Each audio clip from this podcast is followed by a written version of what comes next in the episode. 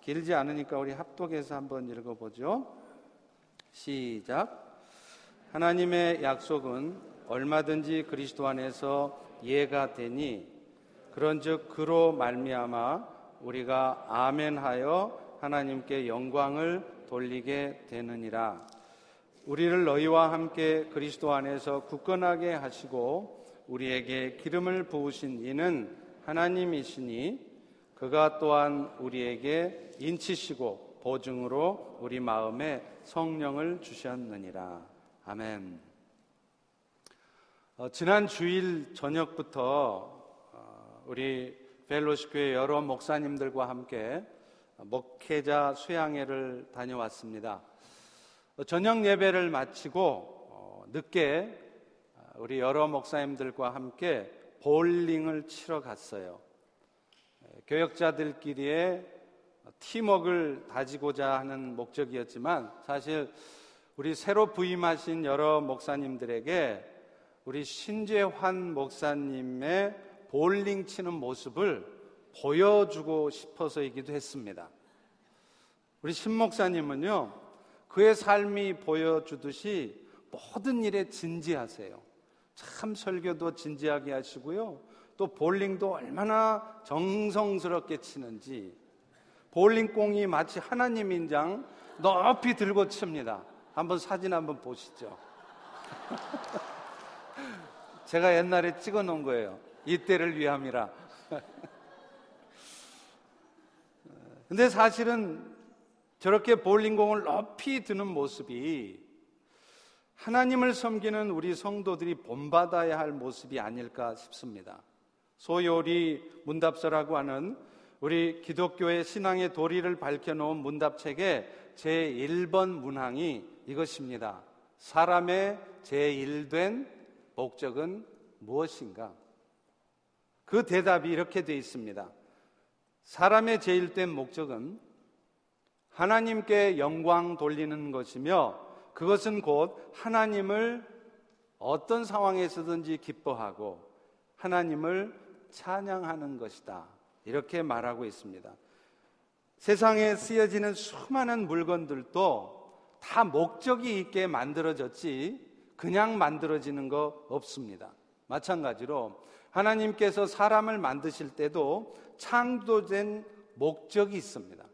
그런데 그 목적을 따라 살지 않으면 인생이 꼬이게 되어 있는 것이죠. 그 목적은 바로 하나님을 기뻐하며 하나님을 찬양함으로 하나님께 영광 돌리는 것입니다. 그런데 제가 예수를 믿기 전이나 믿은 후에도 한동안 이해가 되지 않았던 말씀도 사실은 바로 이 말씀입니다. 하나님도 결국은 나조차고 믿는 것이지 하나님께 영광 돌리느라고 내가 고생스럽고 내가 힘들다고 하면 그런 하나님을 무엇 때문에 믿느냐는 것이죠. 내 인생이 하나님을 위해서 존재하는 인생이라고 한다면 도대체 나의 존재는 무슨 의미가 있느냐 하는 것입니다. 그러나 신앙생활을 하면 할수록 하나님의 은혜를 체험해 가면 갈수록 인생의 목적은 정말로 하나님의 영광을 위한 것이어야 한다는 말이 정말 맞고 당연한 것이라는 것을 알게 되었습니다. 우리가 하나님을 찬양해야 되는 이유는요, 무엇보다도 그분이 우리를 만드시고, 그래서 우리의 삶의 주인이 되시기 때문입니다. 많은 과학자들은 지금도 이 세상과 우리 인간들이 어떻게 존재하게 되었는지를 연구하고 있지만 답을 못 찾고 있습니다. 공색한 답을 내는 사람들은 우리 인간의 출발을 프로토라고 하는 어떤 원형 물질로 봅니다. 그 원형 물질로부터 점차적인 진화를 해서 오늘날의 여러분과 같은 인간들이 만들어지게 되었다는 것이죠. 이른바 진화론입니다. 전체 물리학에서도 마찬가지죠. 우주가 어떻게 생겼는지 설명할 수가 없어요. 그래서 지금으로부터 약 150억 년 전에 어떤 작은 물질이 한순간에 빵 하고 터져서 오늘날의 이 우주가 만들어졌다는 것입니다. 이른바 빅뱅 티어리라는 것이죠. 그런데 이 모든 이론들도요, 논리적으로 따져보면 금방 모순에 봉착합니다. 모든 존재의 원인이라고 하는 그 최초의 원형 물질은 또 어떻게 생겼는가? 라고 질문을 던지면 대답할 수가 없는 거예요. 150억 년 전에 빵 하고 터지기 전에 그 작은 물질은 또 어떻게 생겼느냐고 묻는다면 할 말이 없게 되는 것이죠.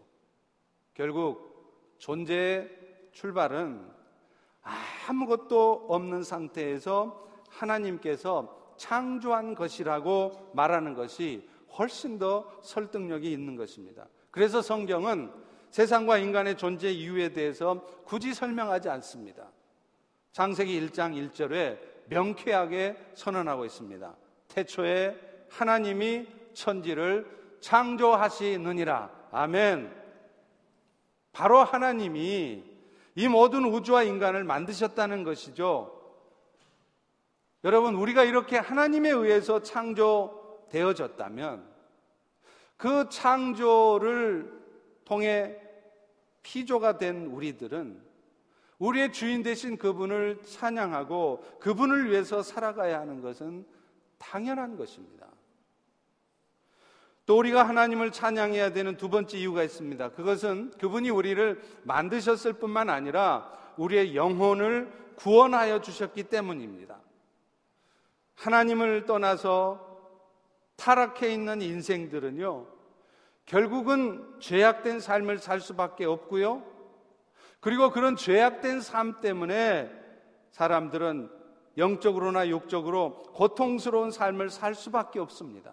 그리고 그것으로 끝이 아니라 죽고 나서도 영원한 멸망 가운데 처할 수밖에 없다는 것이죠. 여러분, 지금도 세상에 많은 사람들은요, 인생을 살아가면서 참 열심히 사는데도 자기 인생이 왜 이렇게 꼬이는지, 왜 이렇게 세상을 사는 것이 힘든 것인지 그 이유를 잘 몰라요. 또 자신의 인생이 결국은 어디로 가고 있는지, 내 인생의 끝은 도대체 어디인지조차 모른 채로 그저, 그저 열심히 힘들어 하면서도 열심히 살아가고 있다는 것입니다. 하나님께서는 그런 인생들을 극률이 여겨주셔서 그들이 그 고통스러운 인생의 삶으로부터 벗어나도록 이 땅에 예수님을 보내주셨습니다. 그래서 그분의 십자가의 죽으심을 통해 우리 모든 인생들이 결국 지을 수밖에 없는 그 죄, 그리고 그 죄로 말미암아서 우리가 경험할 수밖에 없는 그 고통으로부터 벗어나게 해주셨어요. 그리고 또 하나님께서는 오늘 이 자리에 앉아 있는 우리 모두에게는 특별히 성령을 보내 주셔서 예수님께서 이루어 놓으신 그 십자가의 구속이 2000년 전에 이루어 놓은 구속이 오늘 나의 구원이 될 수 있도록 해 주셨습니다. 성령이 우리 안에 임하셔서 성령의 세례를 통해서 우리 모두가 영혼으로, 영으로 다시 한번 태어나게 해 주셨어요. 그래서 그 결과 우리는 이전에는 알아보지 못했던 하나님을 알아보고요. 이전에는 믿을 수 없었던 예수 그리스도의 십자가의 은혜를 믿게 되는 것입니다. 그리고 그 결과로 우리 모두는 말씀드렸던 것처럼 그 죄 때문에 우리가 살아가면서 겪을 수밖에 없는 모든 염려와 근심으로부터 자유롭게 되어질 수 있었다는 것입니다. 그리고 그리고 죽음 이후에도 영원한 형벌 가운데 있는 것이 아니라 하나님과 함께 영원토록 복된 삶을 살 수 있게 되었다는 것입니다. 그런데 더 감사한 것은요, 이런 은혜가 우리가 어떤 노력을 한다거나 우리가 어떤 의지를 가지고 그것을 이루어냈기 때문에 된 것이 아니라는 것이죠. 여러분, 거리에 나가서 한번 전도해 보십시오. 여러분 반드시 한번 노방전도를 해보세요. 여러분이 간절한 마음으로 여러분이 받은 은혜를 전하면서 이렇기 때문에 당신도 예수님을 믿기 원합니다. 이 예수님을 좀 믿어보세요. 그러면 그 사람들이 여러분이 전하는 복음을 받아들이던가요? 당신 말을 들으니까 이해가 됩니다. 이제부터 내가 예수 믿겠습니다. 그렇게 하던가요? 아닐걸요? 열의 여덟 아홉은 거부할 것입니다. 그렇습니다.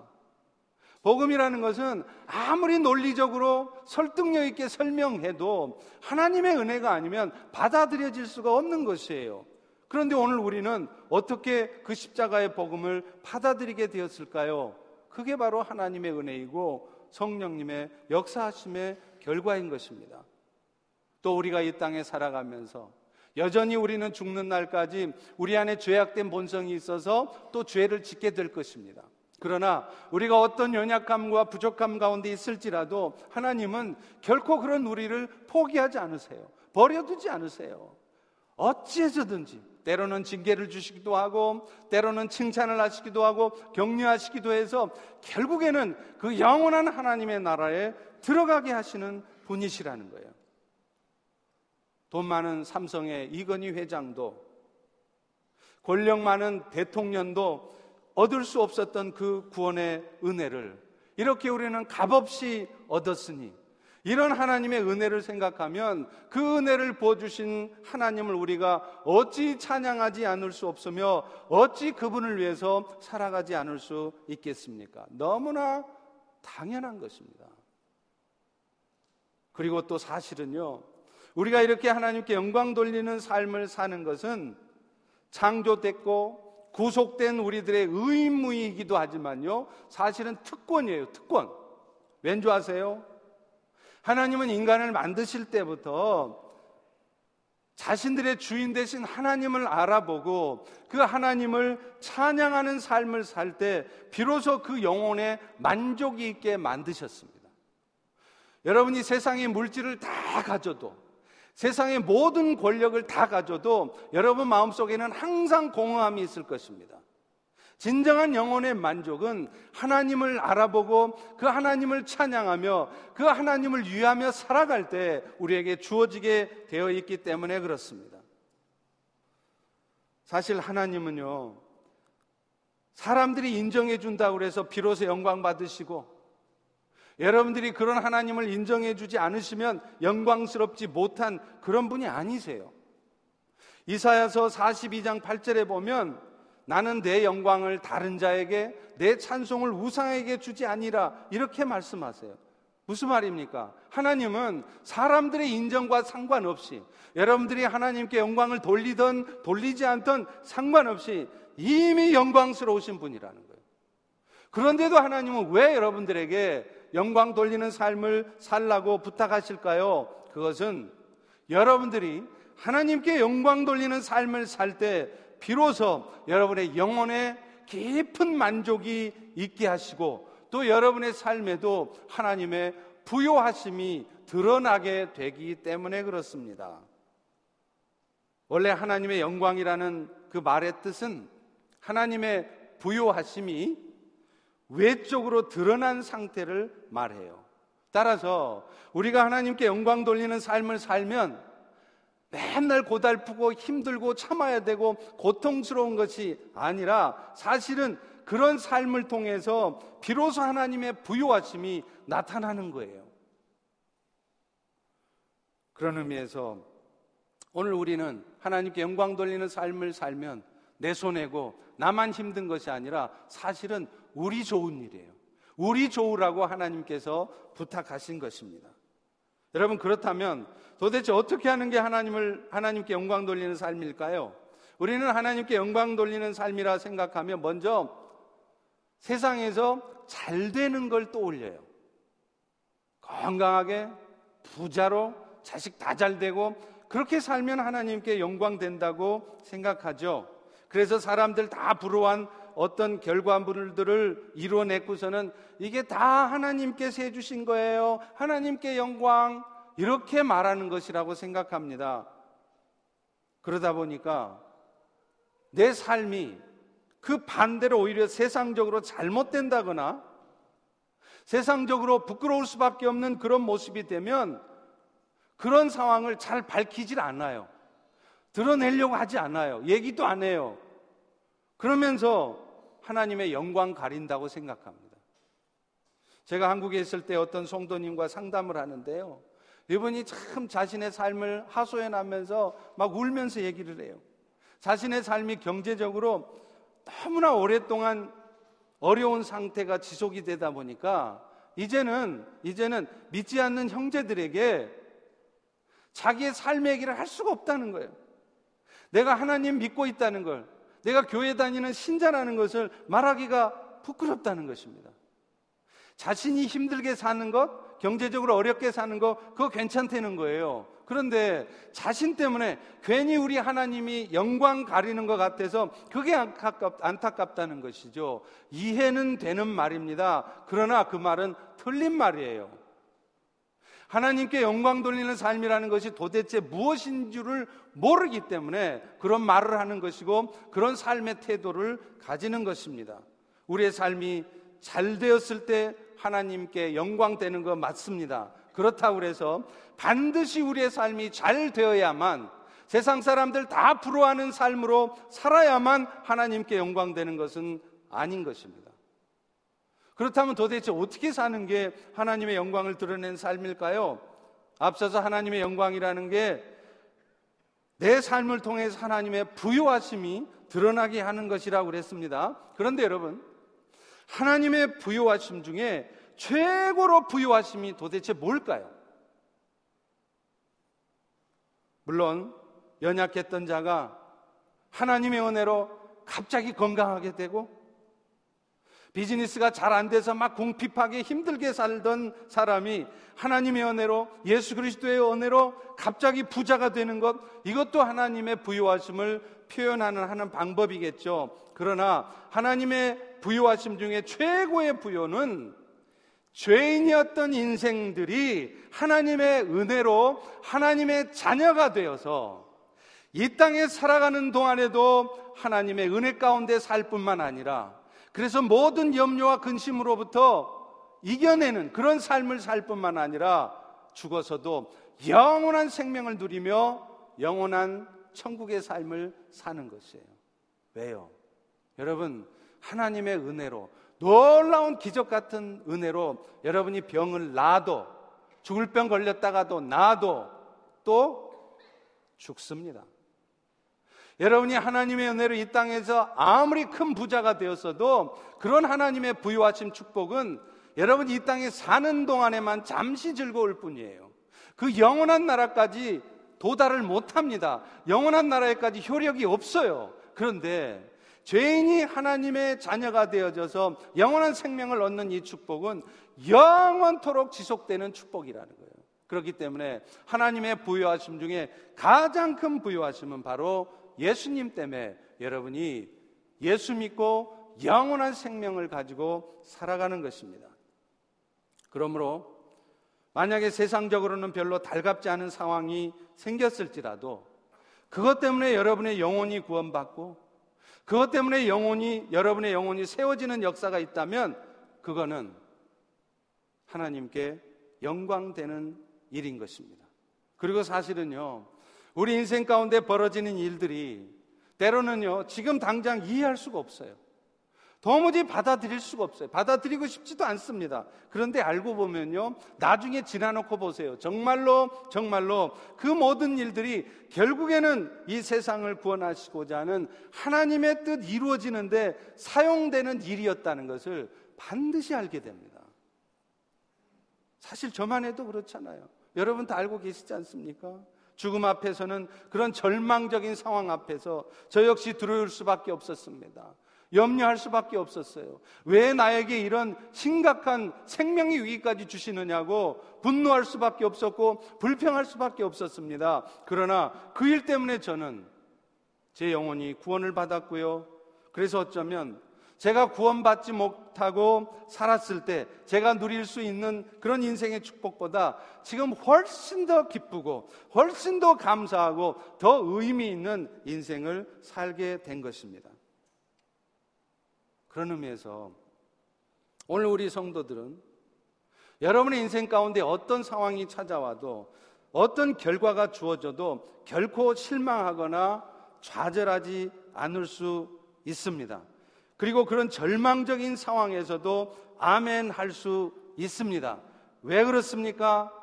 우리 하나님께서는 그런 절망적인 상황을 통해서도 결국은 당신의 부유하심을 드러내실 것이고 당신의 선하신 뜻을 이루실 것이기 때문에 그렇습니다.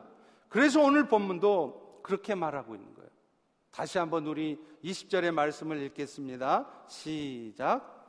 하나님의 약속은 얼마든지 그리스도 안에서 yes가 되니 그런즉 그로 말미암아 우리가 아멘하여 하나님께 영광을 돌리게 되느니라.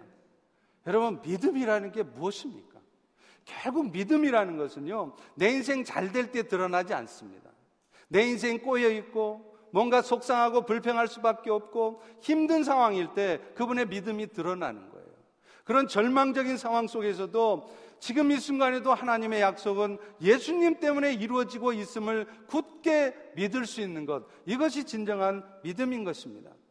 뭔가 대단한 결과를 이루어내야 그것이 하나님께 영광이 되고 반대로 사람들이 부러워할 만한 결과를 내지 못하면 하나님께 영광이 안 되는 것이 아닙니다. 인생의 실패를 통해서라도 주님을 만나게 된다면 그래서 그 실패 때문에 누군가의 영혼이 구원되어지다면 그 실패는 하나님께 영광되는 것이지 하나님 영광 가리는 게 아니에요. 여러분이 회사에서 레이오프 돼도 여러분이 육신의 질병에 걸려도 그것 때문에 여러분의 영혼이 구원되어지고 여러분들이 그 일을 통해서 더 겸손해지고 더 온유해져서 예수님 닮은 여러분의 모습을 통해서 누군가의 영혼이 구원되어질 수 있다면 그것 또한 하나님께 영광 돌리는 일인 것입니다. 여러분은 실패했어도 건강이 좋지 않아도 지금도 여전히 하나님께 영광을 돌리고 계신 것입니다. 그렇기 때문에 우리 인생에 어둠이 있을 때조차도 그것들을 자꾸 내 기준으로 받아들이고 안 받아들이고를 결정하면 하나님께서 영광 받으실 일들이 나 때문에 미루어지는 수가 있어요. 안 나타나는 수가 있습니다. 여러분, 아멘이라는 단어의 뜻이 뭡니까? 아멘 많이 하시잖아요. 이 아멘이 뭐예요? 그 아멘의 뜻이 뭐냐면, 그렇게 될지어다. 이 말입니다. 다시 말하면, 어떤 상황 속에서도 하나님의 약속이 이루어지고 있음을 믿습니다. 이 말이 아멘이에요.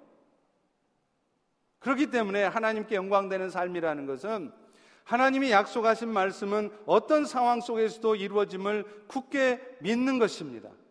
오늘 말씀처럼 어떤 부족하고 잘못되어져 가는 같은 상황에서도 끝까지 하나님을 신뢰하기 때문에 그분이 이루실 것을 믿는 것이 아멘이에요. 그리고 그렇게 아멘 하고 있을 때 정말로 정말로 하나님의 역사하심이 나타납니다. 사도 바울은 진정으로 하나님께 영광 돌리는 삶이 무언지를 실제로 보여준 사람입니다. 바울은 여러분이 아시다시피 그 사역의 마무리 즈음에 로마 궁정 감옥에 갇혔습니다.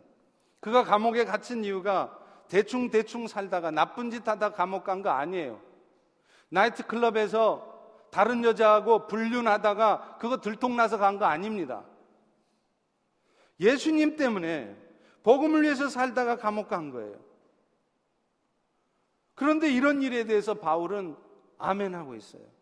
왜 이따 일이 생겼냐고 화를 내는 것이 아니라 왜 내 인생은 이렇게만 살아야 되느냐고 불평하는 것이 아니라 그런 인생의 어두운 상황 때문에 그저 좌절하고 실망하고 무너져 있고 어둠에 휩싸여 있는 것이 아니라 오히려 감사합니다. 오히려 기쁘다고 말합니다. 빌립보스 1장 18절에 보면 전파되는 것은 그리스도니 이로써 나는 기뻐하고 또한 기뻐하리라. 아니 무슨 바울은 세디스트입니까? 그렇게 인생에 힘든 일이 왔는데 감옥에 갇힌 것이 뭐 좋은 일이라고 그걸 기뻐한대요. 근데 바울이 그런 말을 하는 이유가 있습니다. 빌보스 1장 12절에 보면 형제들아 내가 당한 일이 도리어 복음 전파에 진전이 된 줄을 너희가 알기를 원하노라. 실제로 시위대에 있는 사람들은요. 궁정에서 왕을 지키는 군사들이기 때문에 만나기가 좀처럼 힘들어요. 그들에게 예수를 전하려고 가려고 해도 갈 수가 없어요. 근데 바울이 감옥에 갇혔기 때문에 오히려 그 시위대 사람들에게 복음 전할 기회를 가졌다는 것이죠. 따라서 바울은 그들에게 복음 전할 기회를 얻게 되었다는 것, 이것 때문에 감사하다는 거예요. 또 사도 바울이 연금 상태에 있는 동안 그를 만나러 온 형제들은 바울의 모습을 보고 도전을 받는 거예요. 자기들 생각에도 저런 상황이 되면 굉장히 얼굴 표정도 어둡고 마음이 아주 어둠에 휩싸여서 감사보다는 불평과 원망이 나올 것 같은데 참 힘들다고 이런 얘기 많이 할 것 같은데 찾아가 봤더니 그렇지 않은 거예요. 자신들은 무서워서 제대로 복음을 전하지도 못했는데 바울은 오히려 감옥에 갇혀 있으면서도 그것을 불평하거나 그것 때문에 실망하는 것이 아니라 오히려 담대하게 복음을 전하는 모습을 보고 그 감옥 밖에 있는 형제들이 도전을 받은 것입니다. 이게 뭡니까? 바울의 아멘이 결국은 그 감옥 밖에 있는 연약한 형제들을 믿음의 사람으로 세운 것이에요. 이것이 바로 하나님의 부유하심을 드러내신 것이고 이게 하나님께 영광되는 삶이라는 것입니다. 사도 바울의 대적자들은 바울을 잡아 가두기만 하면 그리스도가 전파되는 일을 효과적으로 차단할 것이라고 생각했을 겁니다. 그러나 바울은요, 그들이 생각했던 대로 기죽어 있지 않았습니다. 무너져 있지 않았어요. 오히려 그런 계기를 통해서 시위대에 복음 전할 수 있게 되었다고 더 좋아했습니다. 그런 상황 속에서도 하나님의 일은 하나님의 선하신 뜻은 여전히 진행되고 있고 이루어져 가고 있다는 것을 믿었으며 그 믿음 때문에 흔들림 없이 나가고 있었기 때문입니다. 그래서 그 어둠 속에서도 자신이 할 일을 하고 있었습니다. 바울에게 있어서는 좋은 판결을 받아서 지금 당장 감옥에서 풀려나가는 것도 감사할 일이고 하나님이 영광 받으실 일이지만 그냥 감옥에 계속 갇혀 있는 것도 감사할 수 있었고 하나님께 영광 돌리는 일이라고 생각을 한 것입니다. 이사야 45장 7절에 보면요. 나는 빛도 짓고 어둠도 창조하고 나는 평안한 일만 주는 게 아니라 환란도 주나니 나는 여호와라. 이 모든 일을 행하는 자니라 이렇게 말씀해요. 이 말이 무슨 말일까요? 여러분이 당하고 있는 우리 모두가 당하고 있는 이 모든 상황들은 하나님의 주관 아래 있다는 것입니다. 그런데 우리가 알다시피 우리의 하나님은 우리를 너무도 사랑하신 하나님이세요. 그리고 우리의 약함과 또 이런 상황 때문에 내가 얼마나 힘들어하고 얼마나 마음 상하고 얼마나 고민하고 얼마나 어려움 가운데 있는지를 다 아시는 전지하시는 하나님이세요. 그럼에도 불구하고 이런 상황을 우리에게 주셨다면 비록 그 상황이 우리 눈에는 좋지 않은 것처럼 보일지라도 결국에는 우리에게 유익한 것으로 결론 지어질 것이라는 것. 이것을 우리는 먼저 붙들어야 된다는 거예요. 이게 바로 아멘이고 이것이 하나님께 영광 돌리는 삶이고 이 삶이 사실은 진짜로 믿음으로 사는 삶입니다. 로마서 8장 28절 우리가 너무 잘 알잖아요. 맨날 암송하잖아요. 이 말뜻을 잘 보십시오. 하나님의 부르심을 받은 자들에게는 모든 것이 합력해서 선을 이룬대요. 좋은 일뿐만 아니라 나쁜 일, 고통스럽고 힘든 일, 이 모든 일들이 결국에는 뭐를 이루어내느냐면 선을 이룬다는 거예요. 물론 그 결국 이루어질 선이라는 것은 내가 바라고 소망하는 것만을 말하지는 않습니다. 때로는 보기에 좋지 않은 결과일 수 있고 내가 바라지 않는 결과일 수도 있습니다. 그러나 그것이 어떤 결과이든 좋은 일이든 좋지 않은 일이든 결국에는 그 일들을 통해서 하나님은 당신의 온전하신 선하신 뜻을 이루실 것이라는 거예요. 이것을 우리가 먼저 확신한다면 우리가 살아가며 겪는 어떤 상황 앞에서도 우리는 사실은요, 걱정할 필요가 없어요. 두려워할 이유가 없습니다. 그 일을 통해서 결국은 하나님의 선하신 뜻을 이루실 것이기 때문입니다. 그리고 그렇게 어떤 상황에서도 아멘하고 있을 때 그것을 받아들이고 그런 상황에서도 마음을 어둡게 갖고 있지 않을 때 비로소 내 삶에 하나님의 부유하심이 나타나요. 다시 말하면 그럴 때, 그럴 때 비로소 우리의 삶에 하나님이 영광 받으실 일이 나타난다는 것입니다. 그러므로 오늘 우리는 우리에게 주신 모든 상황이 결국은 하나님의 허락하심 가운데 있다는 것을 먼저 알고 그 상황을 받아들일 수 있어야 돼요. 그리고 더 나아가서 그런 상황을 통해서도 결국에는 하나님이 이루실 그 일들에 대해서 기대하는 마음을 먼저 가지셔야 돼요. 그래서 할 수만 있다면 그런 상황에서도 오히려 감사할 수 있어야 됩니다. 그것 때문에 결국 하나님의 선하신 뜻 이루어지실 것이고 하나님의 부유하심이 드러나실 것이기 때문에 그렇습니다. 하나님이 하신 일을 이렇게 아멘으로 받는다는 것은요, 또한 사람에 대해서도 아멘 하는 것을 포함합니다. 하나님은 오늘 또 우리가 인생을 살아가면서 참 상대하기 까다롭고 섬겨주기 정말 힘든 사람을 붙여주세요. 왜 그런 줄 아세요? 그런 사람들을 상대함으로 말미암아서 절망할 수밖에 없는 그런 사람의 모습을 보면서 결국에는 우리가 하나님의 뜻에 합당한 동역자들로 세워지게 하시려는 겁니다. 그래서 그런 과정을 통해 우리가 더 예수님 닮은 모습을 갖게 하시고 그런 우리들을 통해서 세상에 악한 사람들이 예수의 사랑을 접하고 그래서 그들의 영혼도 구원되게 하시도록 그런 일을 하신다는 거예요. 사랑하는 성도 여러분, 사람을 다루는 데 있어서는 구약, 신약과 함께 최고의 약이 하나 있어요. 고약입니다. 아주 고약한, 성질 고약한, 아주 강팍하고 아주 독특한 성격의 소유자. 이런 사람들이 꼭 있어요. 왜 있는 줄 아세요? 사무엘하 7장 14절에 분명히 말합니다. 내가 사람 막대기와 인생의 채찍으로 징계하려니와. 하나님이 가장 잘 쓰시는 방법은 사실은 인생의 채찍도 아니에요. 경제적인 어려움도 아니더라고요. 육신의 질병도 아니더라고요. 진짜 하나님이 주시는 훈련 중에 정말 힘든 것이 사람 막대기입니다.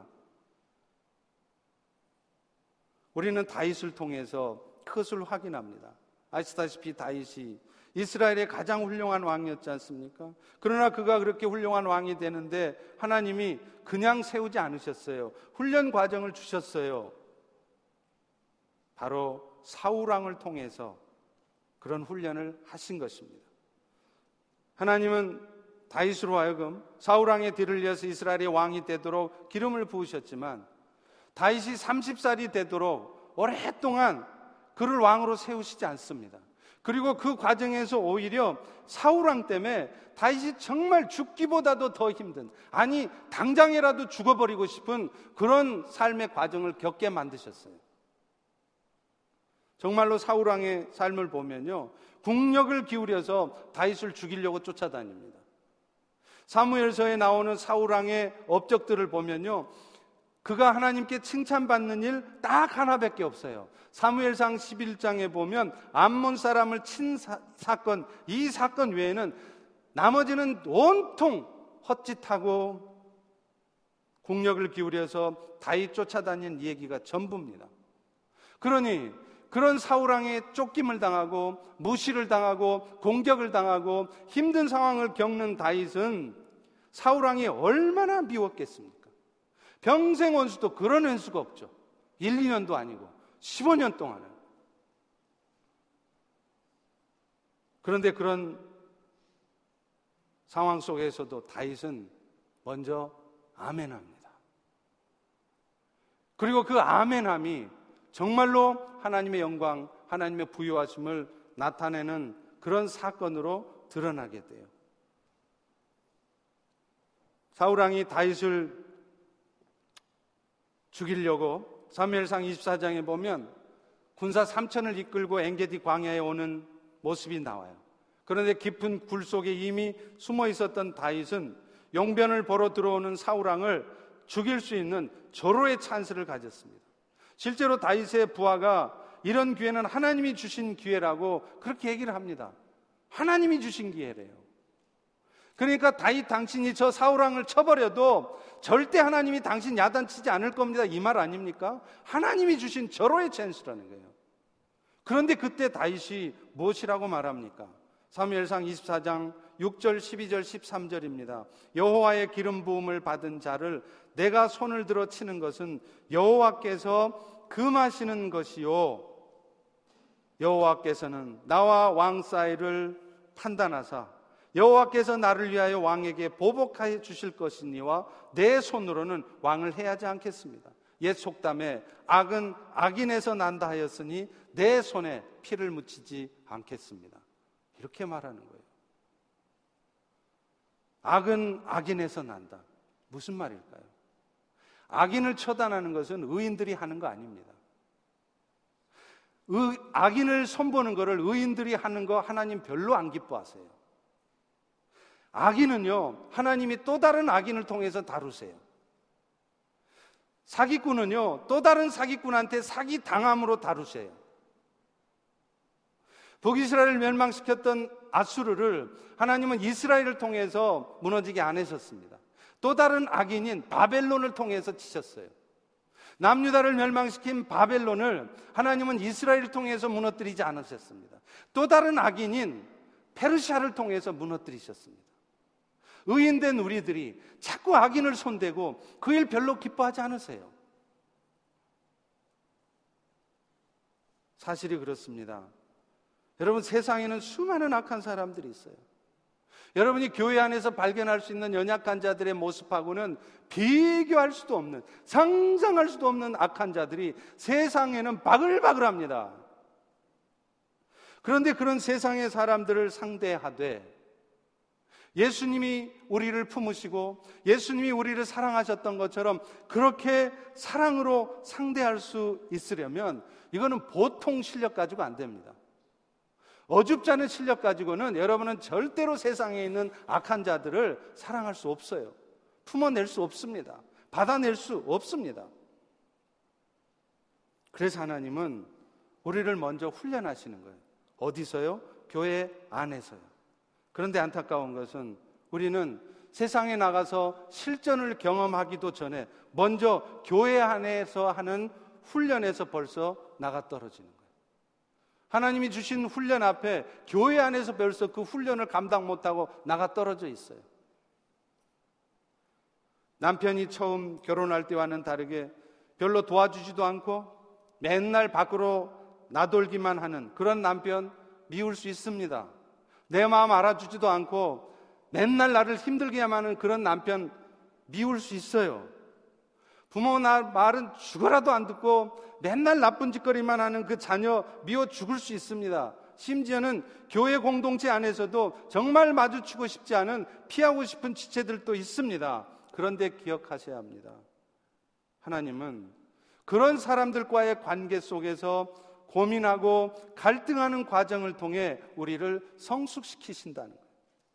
그래서 우리가 세상에 어떤 악한 사람, 교회 안에 연약한 지체, 여러분의 남편, 그런 사람보다 훨씬 더 악한 세상의 사람을 만나도 그들을 받아내주고 섬겨줄 수 있는 그런 하나님의 동력자가 되기를 원하시는 거예요. 그렇기 때문에 우리는 하나님 주시는 그런 관계 훈련 속에서 가장 먼저 해야 될 것은 그 관계 자체를 인정하고 받아들이는 훈련을 해야 돼요. 사람들은 다 자기 생각이 많아요. 자기 주관이 뚜렷하고 자기 삶의 울타리가 정확하기 때문에 자기의 기준에서 볼 때 받아들일 수 없는 것은 절대 용납, 용납하려고 하지 않습니다. 그 울타리를 내가 스스로 남아, 넘어가서 그 연약한 지체 앞에 다가가려고 하지 않아요. 그런데 이런 관계를 있게 하신 것은 하나님께서 하신 거예요. 그걸 우리가 먼저 이해한다면 자꾸 그런 관계 자체를 파괴하려고 한다거나 그런 관계를 자꾸 피하려고 하기보다는 극복하려고 하는 자세가 필요해요. 물론 쉽지 않습니다. 그리고 너무 감당하기 힘들 때는 잠시 피해 계세요. 그것도 지혜로운 방법일 수 있습니다. 그러나 그것은 임시 방편이지 결코 궁극적인 해결책이 아니라는 거예요. 여러분이 정말로 하나님의 동력자로 일어서시려면 그거 극복하셔야 됩니다. 언젠가는 여러분이 통과하도록 하나님이 하실 것입니다. 그리고 또 하나는요. 로마서 14장 3절과 4절의 말씀처럼 그 연약한 지체도 하나님께서 이미 받으신 지체라는 것을 기억하셔야 돼요. 여러분만 그리스도께서 받으셨어요. 여러분 보기에는 참 못됐다. 참 속상하네. 그런 지체도 사실은 그리스도께서 받으신 지체예요. 예수님께서 받으시고 예수님께서도 품으신 지체인데 왜 우리는 받을 수 없습니까? 왜 우리는 함부로 말합니까? 그리고 로마서 14장 4절에 분명히 말하지 않습니까? 남의 하인을 비판하는 너는 누구냐? 그가 서 있든지 넘어지든지 그건 다 자기 주인이 알아서 할 일이다. 우리가 굳이 따지지 않아도 그 사람의 주인 되신 하나님께서 주님께서 알아서 하신다는 거예요. 저 모양대로 내뱉으면 절대 안 될 것 같으면 주님께서 알아서 다리 몽댕이가 분질러지든지 무슨 갑자기 비즈니스가 망하게 하든지 무슨 일을 벌여서라도 반드시 하나님이 고쳐놓으신단 말이에요. 여러분이 그렇게 지나치게 고민하고 그렇게 걱정하고 할 일이 아니라는 거예요. 자꾸 간섭할 일이 아니라는 것입니다. 순종이 제사보다 낫습니다. 아멘함이 어떤 좋은 결과를 내는 것보다 더 중요해요. 그리고 사실은요, 아멘할 때 오히려 좋은 결과가 옵니다. 그런데 우리는 항상 결과를 생각하면서 지금의 상황이나 사람이 틀렸다고 말하고 판단합니다. 그리고 그것을 고치려는 일에만 신경을 많이 써요. 물론 그런 과정이 다 필요합니다. 때로는 고쳐줘야 되고, 때로는 틀린 것을 말해줘야 될 것입니다. 그러나 저의 삶의 경험, 저의 목회의 경험으로 보면은요, 그렇게 해서 성공하는 예가, 득보는 예가 별로 없었습니다. 하나님이 원하시는 것은 결과가 아니라 과정이더라고요. 그 모든 과정을 하나님이 주관하시는 것으로 알아서 순종해 주는 것을 더 기뻐하시더라고요. 그리고 그렇게 순종하는 마음으로 받아내고 있을 때 참 많이 힘들고 어렵지만 그럴 때 하나님의 뜻이 이루어져요. 내 뜻대로 움직이고 내 판단대로 일을 진행해 보세요. 그게 더 효과적이고 좋을 것 같죠? 아닙니다. 사실은 그 반대로 되고 더 엉망이 되어지는 경우가 훨씬 더 많아요. 제가 중국에 선거하러 갔을 때도 얼마나 불합리하고 분노할 수밖에 없는 일들이 많았는지 몰라. 왜 중국 사람들은 저 모양일까? 왜 사람들이 이렇게 살까? 왜 이 사회는 이렇게 불합리하고 체계적이지 않을까? 정말 분노할 수밖에 없었어요. 나중에 알았습니다. 나중에 깨달았습니다. 그렇기 때문에 그들에게 예수가 필요한 것이고 그 예수를 전하는 것은 그 연약한 자들을 내가 먼저 받아주고 이해해주고 축복해주고 섬겨줄 때라는 것을 나중에야 나중에야 깨달았습니다. 사랑하는 성도 여러분, 하나님께 영광 돌리는 일은요, 뭔가 대단한 결과를 만들어내면서 이게 다 하나님이 하신 일입니다. 라고 말하는 것만이 아닙니다. 어떤 상황 속에서도 어떤 사람을 상대하면서도 지금도 하나님께서는 당신의 선한 뜻을 이루고 계심을 믿는 가운데 아멘 하는 것입니다. 하나님의 약속은 항상 예가 되어서 오직 아멘 할 때 하나님께서 영광을 받으시기 때문에 그렇습니다. 기도하겠습니다. 사랑의 주님, 오늘도 이 시간 우리에게 정말 하나님께 영광 돌리는 삶이 무엇인 줄을 다시 한번 알게 하심을 감사합니다. 이미 알고 있는 것이고 또 이미 들었던 것이지만 그래도 우리의 삶에 다시 한번 그런 회복이 또 그런 은혜가 임하도록 우리에게 들려주심을 감사합니다. 오 주님, 이제 우리 펠로십의 성도들이 세상 살아가면서 참 힘들고